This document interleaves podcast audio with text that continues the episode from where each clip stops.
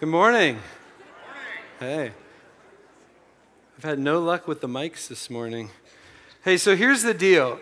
Somehow, yesterday, I was able to sprain my ankle, and then, and then I injured my back participating in that extreme sport called sleeping last night. so, so I'm just going to sit here and try not to hurt myself preaching anymore. I'm, I'm guessing when I go to the doctor this week, the diagnosis is going to be getting old.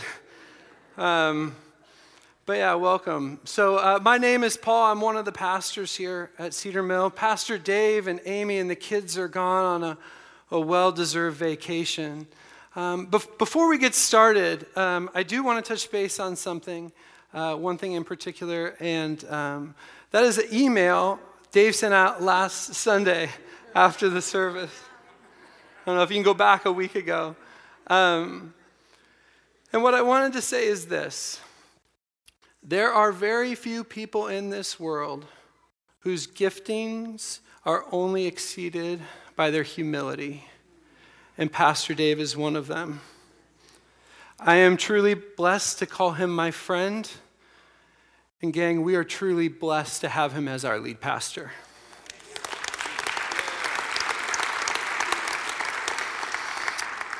But enough with the bromance. We're going to continue our justice series this morning. And what I want to do this morning is I want to shift our focus just a little bit with this question How do we respond when we are the ones in need of justice? What if injustice has or is being committed against us? Now, I'm going to be completely honest with you. When injustice is, is committed against myself or my family, my natural reaction is I want to fight. Okay? I know this because I know what's going on in my own heart. But I also know this based on the movie choices I like to make when Bethany and I actually have time to watch a movie together. Now, when Bethany suggests a movie, Typically, the movie involves characters that look a little bit like this. they, they are overcoming some kind of obstacle to find each other and to fall in love and live happily ever after. Now, when I suggest a movie, typically the characters look a little bit more like this. And typically, the plot re- revolves around a guy who's had injustice committed against him taking justice into his own hands. Now, as we continue and, and we look at injustice today, I want to make sure we differentiate it from something I would call a slight. Okay? As in this week, someone cut in front of you at Starbucks. Okay? Not injustice. Or you were driving here this morning and someone cut you off on the freeway and you started dreaming about having a rocket launcher on your car. Again, not injustice. What I'm talking about is real injustice. And you know when it happens because it wounds you deeply. And sometimes you carry those wounds your whole life. And I think some of you are familiar with what I'm talking about. Now, what I want to do is I want to stop right here and make a disclaimer. This isn't going to be a light sermon, all right? That's not lost on me. I'm going to be vulnerable and I'm going to be honest. But there's just really no way for us to appropriate, appropriately discuss injustices committed against us and committed against our brothers and sisters in this room in some kind of light-hearted, silly way. Okay? So bear with me. There are a few moments in my life I would consider that I experienced true injustice. One of those moments was when I was in middle school. I attended a small private school, and in the seventh grade, decided to sign up for photography class with all of my friends who had taken photography the year before and loved it. Immediately after I started that class, the teacher started to compliment me about what a great photographer I was. For an insecure middle school boy, it meant a lot to me. I started dreaming about how I could be the next Ansel Adams, or even better, work for Sports Illustrated. In fact, even as I studied for this sermon, I realized I still think of myself as a good photographer based on what he said to me all those years ago. But, friends, the reality is, I'm not. But being that I was good at photography, according to him back then, he invited me to his house with the other boys that were also good at photography. The others had gathered at his house before, but it was my first time.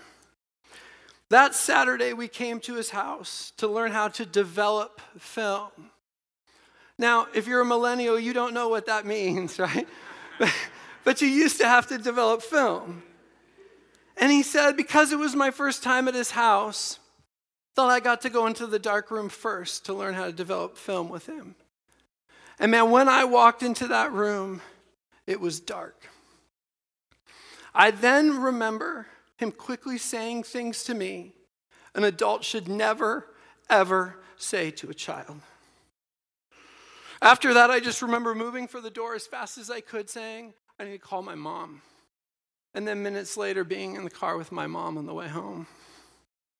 I would say nothing happened to me that day because physically nothing did happen to me.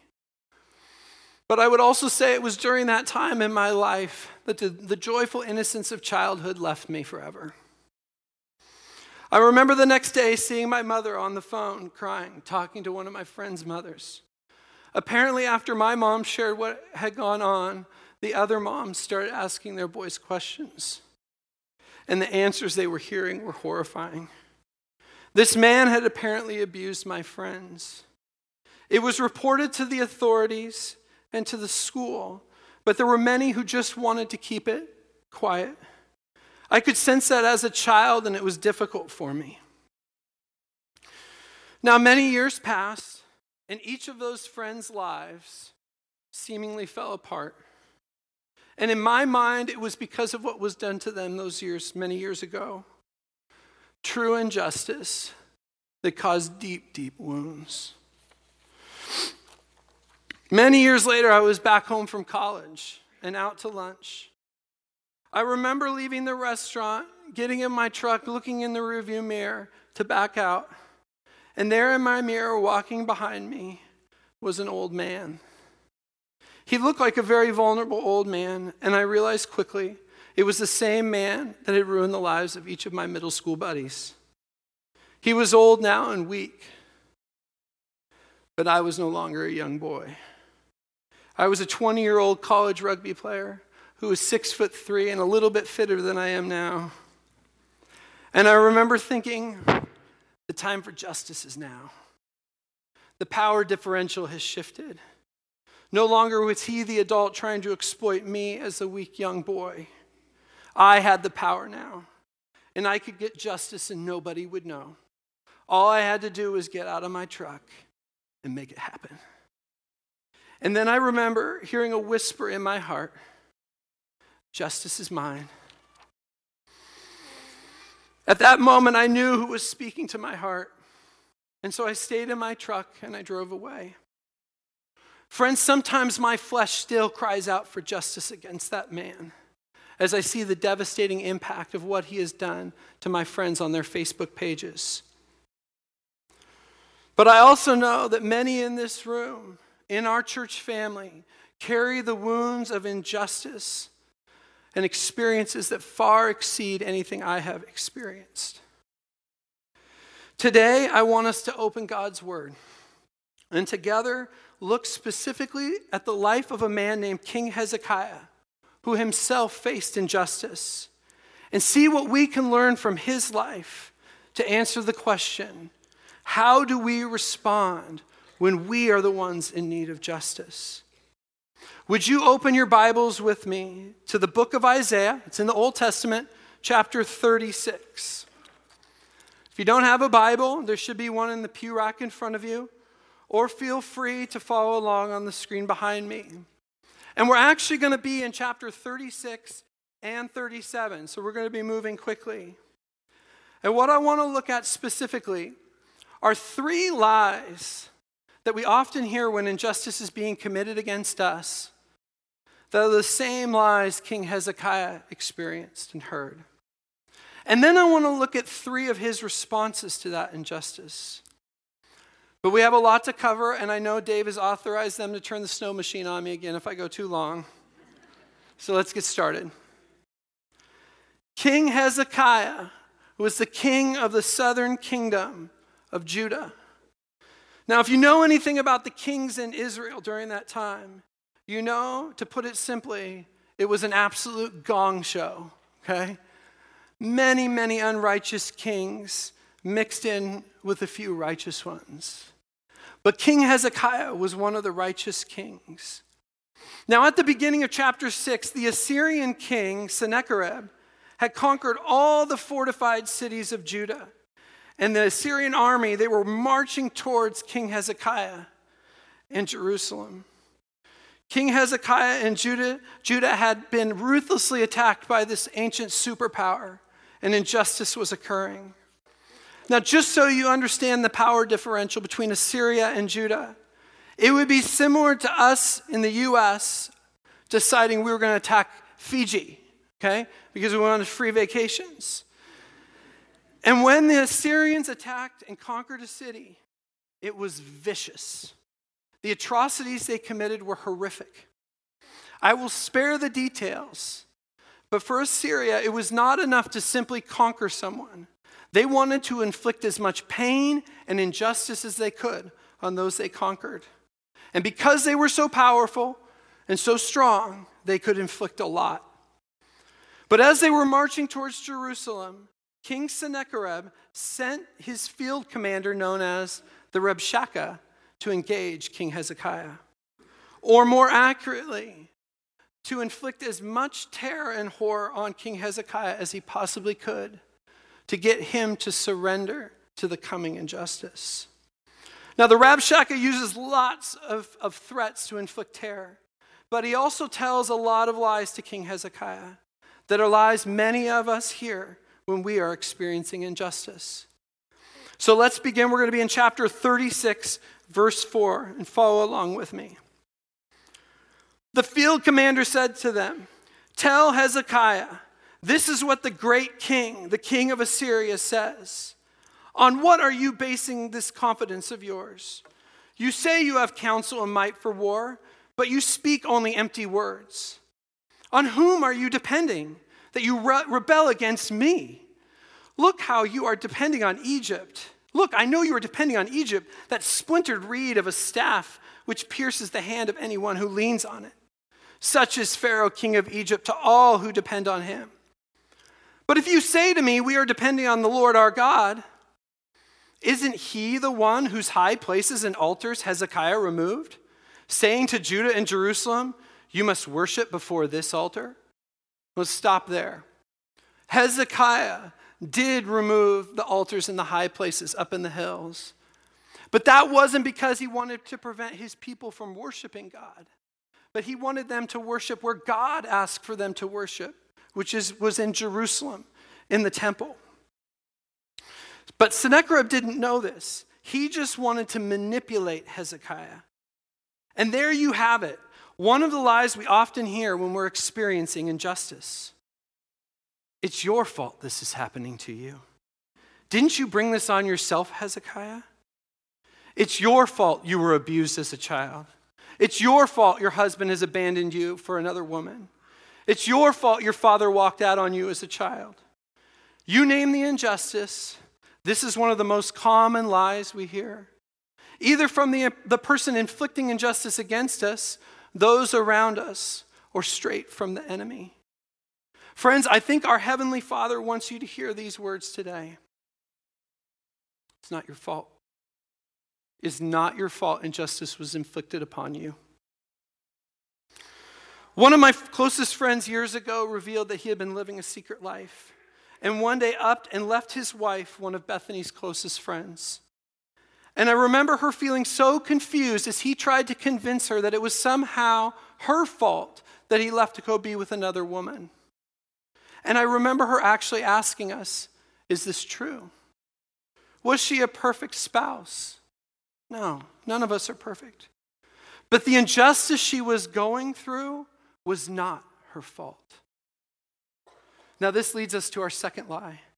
Would you look at verse 8 with me? Come now, make a bargain with my master, the king of Assyria. I will give you 2,000 horses if you can put riders on them. Now he's just mocking King Hezekiah. How then can you repulse one officer of the least of my master's officials, even though you are depending on Egypt for chariots and horsemen? Furthermore, have I come to attack and destroy this land without the Lord?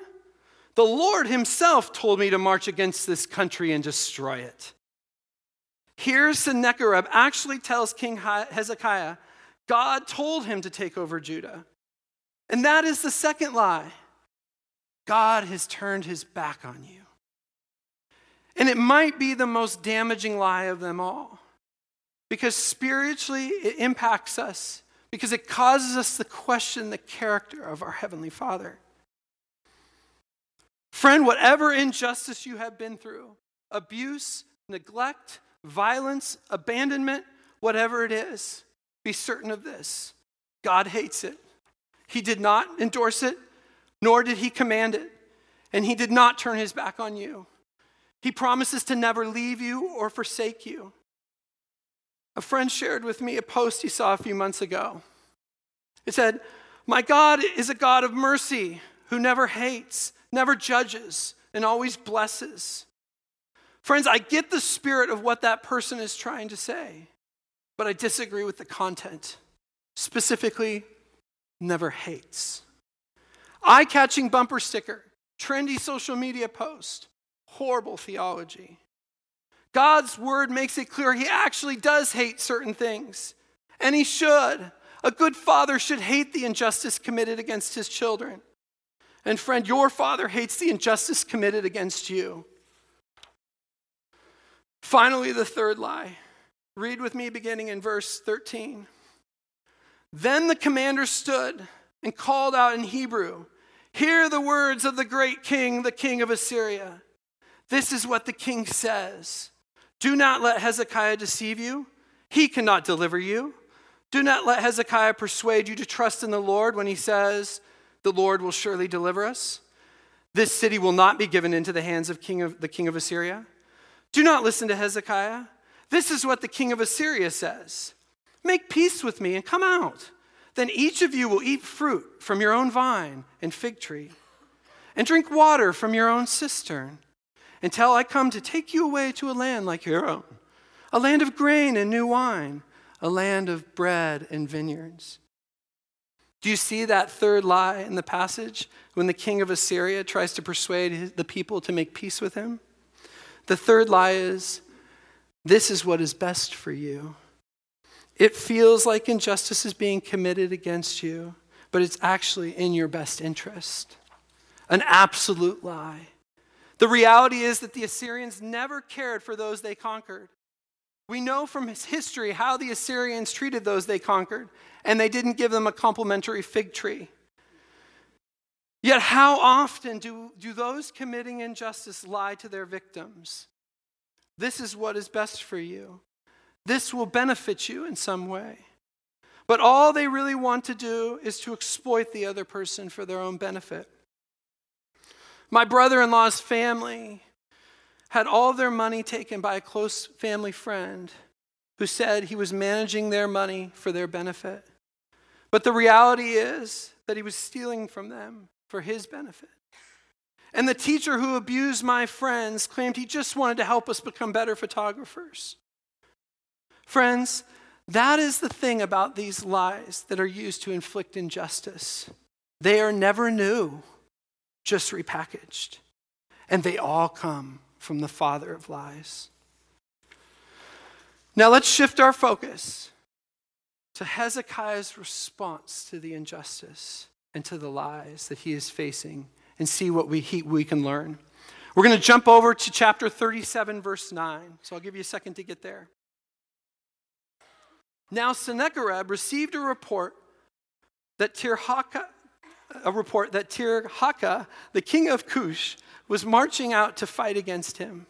When he heard it, he sent messengers to Hezekiah with this word Say to Hezekiah, king of Judah, do not let the God you depend on deceive you when he says, Jerusalem will not be given into the hands of the king of Assyria. Surely you have heard what the kings of Assyria have done to all the countries, destroying them completely, and you will be delivered? Did the gods of the nations that were destroyed by my predecessors deliver them? Now skip with me down to verse 14. Hezekiah received the letter from the messengers and read it. Then he went up to the temple of the Lord and spread it out before the Lord.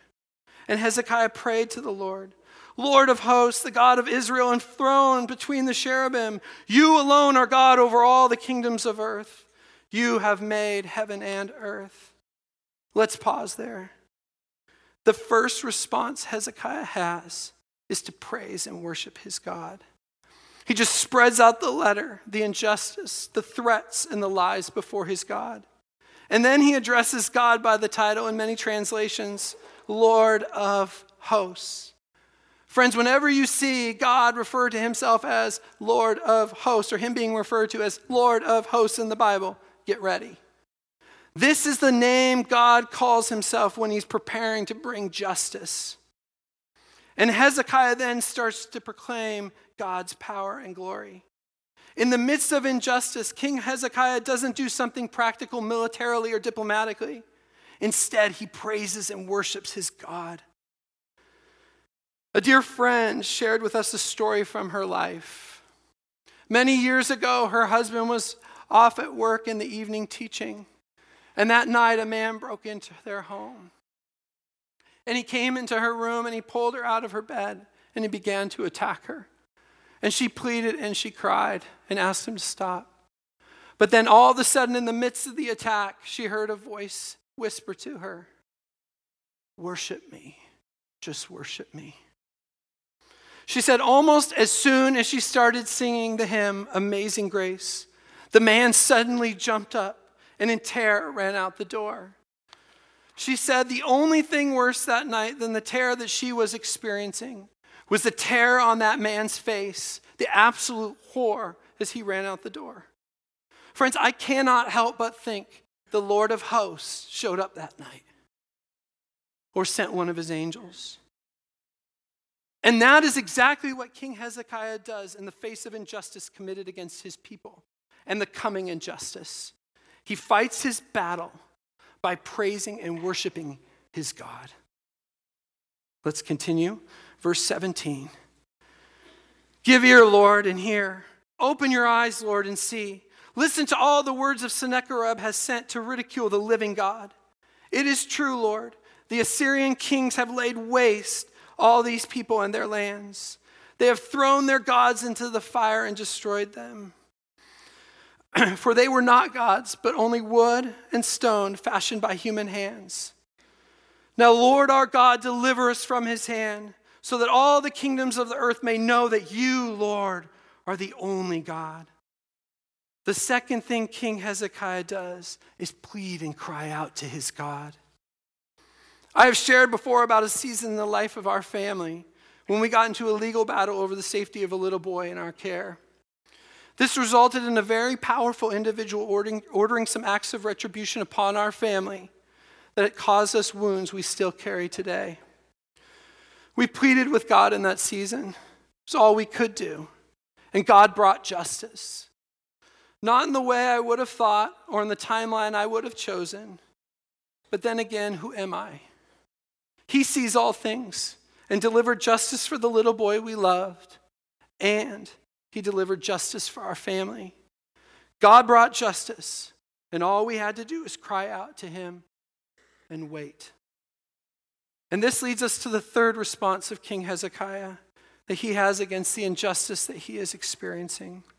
Jump down to verse 33 with me. The prophet Isaiah said, Therefore, this is what the Lord has, says concerning the king of Assyria He will not enter this city or shoot an arrow here. He will not come before it with shield or build a siege ramp up against it. By the way he came, he will return. He will not enter this city, declares the Lord. I will defend this city and save it, for my sake and for the sake of my servant David. The prophet Isaiah tells King Hezekiah, You've praised, you've pleaded and cried out against this injustice to your God. Now you just have to wait. God will bring justice. So King Hezekiah goes all in with his God to bring him justice. He was trusting God, and there was no plan B. So what happened? Did God fight their battle for justice? Here's how the story ends, verse 36. Then the angel of the Lord went out and put to death 185,000 in the Assyrian camp. When the people got up the next morning, there were all the dead bodies. So Sennacherib, king of Assyria, broke camp, withdrew. He returned to Nineveh and stayed there. Friends, God brought justice for his people. This is exactly why the psalmist say repeatedly, Arise, O Lord, and bring justice for your people. And we can say that too. Arise, O Lord, and bring justice. And I'm thinking of the man or the woman who was abused as a child. Arise, O Lord, and I'm thinking of the woman whose husband left her for another woman. Arise, O Lord, and bring justice. And I'm thinking of whoever you are who's experienced injustice. The Lord, He will bring us justice, and we can cry out to Him just as the psalmist. As we close, be certain of this one thing our God will bring justice. As certain as I'm sitting here, He will bring justice for you. And friends, some of us need to hear this message because we are carrying the crushing burden of believing if we don't bring justice for ourselves, the person who inflicted injustice upon us will simply get away with it. As John Piper says, we feel that just to let it go would be to admit that justice simply won't be done. And we can't do it. So we hold on to the anger and play the story over and over again with the feelings. It shouldn't have happened. It shouldn't have happened. It was wrong. It was wrong. How can he be so happy now when I am so miserable? It is so wrong. It is so, so wrong. Yet when you lay down the burden of avenging injustice committed against you, be certain of this God will pick it up as his own. I will repay, says the Lord. It is written, God has spoken. This is our rock solid assurance justice will be done. So we trust this promise. And one of the things about Jesus is he never asks us to do something he has not experienced himself. He came down and suffered injustice alongside us. And he, tr- he too entrusted himself to God to bring justice. 1 Peter 2 He committed no sin, and no deceit was found in his mouth. When they hurled insults, when they hurled their insults at him, he did not retaliate. When he suffered, he made no threats. Instead, he entrusted himself to him who judges justly. Jesus never asks us to do something he wasn't willing to do himself. But, friends, trusting means waiting. Sometimes we only have to wait a moment, like our friend who was attacked in her home. Sometimes we only have to wait hours, like King Hezekiah. Sometimes we only have to wait months or a year, like our family. But, friends, sometimes we have to wait until Jesus returns to judge justly and make all things new. About a month ago, my oldest daughter, Sydney, and I had the opportunity to go to Rwanda for 10 days. Now, if you know anything about the country of Rwanda, you know that back in 1994, they experienced a horrific genocide. And the suffering and the atrocities are hard to even articulate. But I'll put it in numbers, in figures. Close to 1 million people were slaughtered within the span of 90 days. While the entire trip was impactful for us, it was the last day there that impacted us most. It was a Sunday, and we were going to visit the Nyamata Genocide Memorial and then go and worship at a local church. The Nyamata Genocide Memorial was a church that thousands fled to to take refuge during the genocide. But tragically, one night, the killers surrounded that church and massacred over 10,000 people. Part of what makes this memorial is so impactful is that the government has essentially left it untouched. Honestly, I still can't fully talk about all the things we saw in that place. But I just kept thinking when we were there what those people felt like that night as they were surrounded by bloodthirsty killers. Later, when we went to church and we were worshiping at the church, the Rwandan national who was with us leaned over and told me, You know, the families we are worshiping with are the families of those killed in Nyamata. And some of their killers are here worshiping too now.